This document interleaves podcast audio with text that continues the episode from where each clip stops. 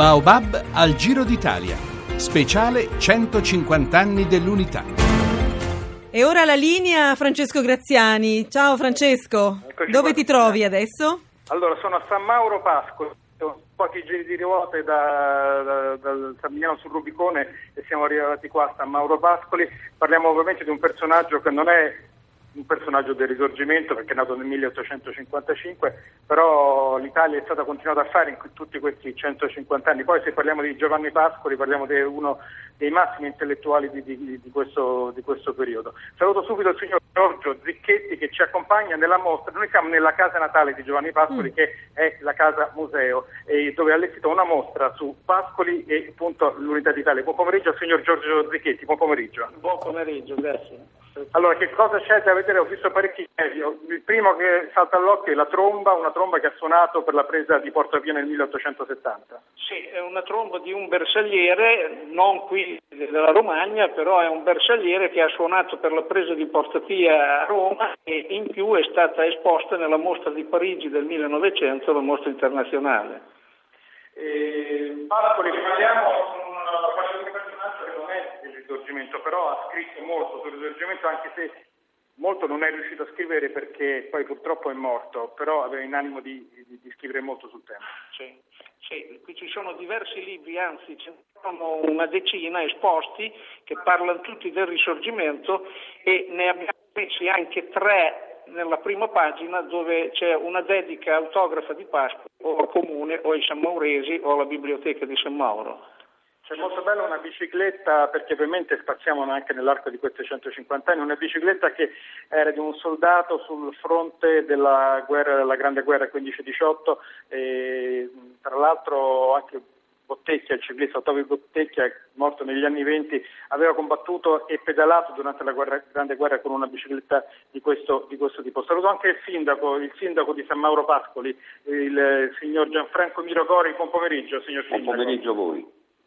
Allora, innanzitutto eh, parliamo un attimo di Pascoli. Eh, voglio dire, eh, si avvicinò anche al socialismo, era molto irrequieto sotto questo punto di vista. Il suo percorso fu questo, fu in gioventù un eh, socialista internazionalista, quindi per definizione non uno molto affezionato alla patria né al risorgimento, anche se è vero che sin dalla gioventù, quando era un socialista in- internazionalista, un bakuniniano per capirci, un seguace degli anarchici, fatto anche quattro mesi di galera, quattro mesi e mezzo per esattezza, a Bologna, quindi insomma era un personaggio non esattamente patriottico, aveva molta attenzione al 48, ai fatti del 48, ma non al resto. Poi andando avanti con gli anni il suo socialismo è cambiato, è diventato un socialismo prima umanitario nella linea per capirci cuore dei amici o viceversa e poi alla fine è sfociato o franato, se, se preferiamo, in un socialismo invece di tipo nazionalista.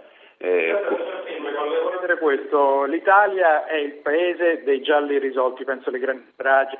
Noi tutti a scuola abbiamo studiato la della San Memoria la Cavaliere di Torna.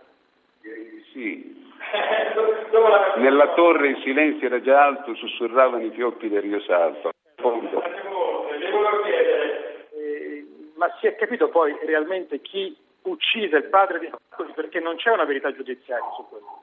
Eh, Ci sono stati vari processi, eh, gli atti processuali sono stati distrutti all'inizio del Novecento per un decreto luogotenenziale che distruggeva gli archivi, quindi documentazione non ce n'è. C'è però la versione eh, dei Pascoli che avevano individuato l'omicida in un signorotto al cacciaguerra di Stignano che voleva subentrare nella direzione della tenuta di cui era amministratore il babbo Ruggero, quindi l'ha fatto ammazzare per due killer insomma, più o meno amati, e questa era convinta la famiglia, era convinta San Mauro, era- era sono convinti più o meno tutti, però non ci sono prove, non ci sono documenti. Noi abbiamo fatto, facciamo dei processi il 10 agosto, giorno dell'uccisione, alla Torre, Pasco- Pa- Pascoliana Memoria, la citavo prima, e in questi processi il primo è stato proprio il delitto Pascoli.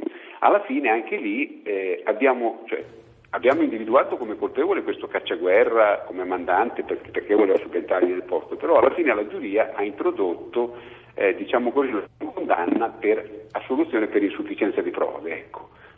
Certo, poi un elenco con i nomi di 10 garibaldini. accanto a due di questi garibaldini che hanno combattuto a Mentana ci sono due stelletti, due asterischi. Perché? Perché c'è il problema, ci diceva eh, che sarebbero due degli assassini materiali del padre di Pascoli. Mm, infatti si chiamavano uno eh, della Rocca, Michele della Rocca, Loina in dialetto sammaurese, e l'altro è Paglierani, detto Bigecca.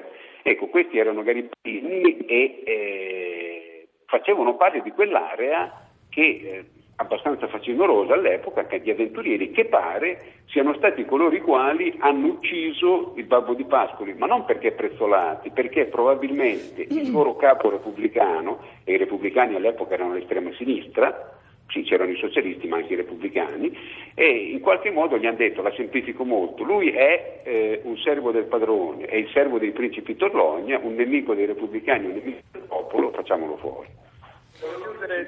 E allora? Molto semplificato, volevo chiudere dicendo una cosa, eh, voi vi litigate un po' a Pascoli con Barga in Garfagnana, provincia di Lucca, perché lui poi è morto dall'altra parte dell'Appennino. Sì, ah, questo è un, è un leitmotiv a San Mauro. I nostri nonni addirittura progettavano di fare un'azione, andare a prendere la salma e portarla qua. E addirittura ci sono state anche le segnalazioni ai carabinieri, alla questura, perché insomma i, i, gli abitanti della Lucchesia, diciamo così cattolici, ma anche qui semplifico molto, e i rossi romagnoli volevano andare là e portare via la salma. Tra i rossi romagnoli c'era mio nonno, per esempio, che era uno dei capi di questo movimento, ma era un cattolico praticante, papalino, eccetera. Quindi a riprova che gli stereotipi sono molto deboli. E... Allora Francesco, Francesco? Eh, Francesco? Grazie, grazie a Francesco Graziani, grazie anche a tutti i tuoi ospiti, Gianfranco Miro Gori, sindaco di San Mauro Pascoli e Giorgio Zicchetti che ti ha accompagnato a vedere questa splendida mostra. Grazie per essere stati con noi.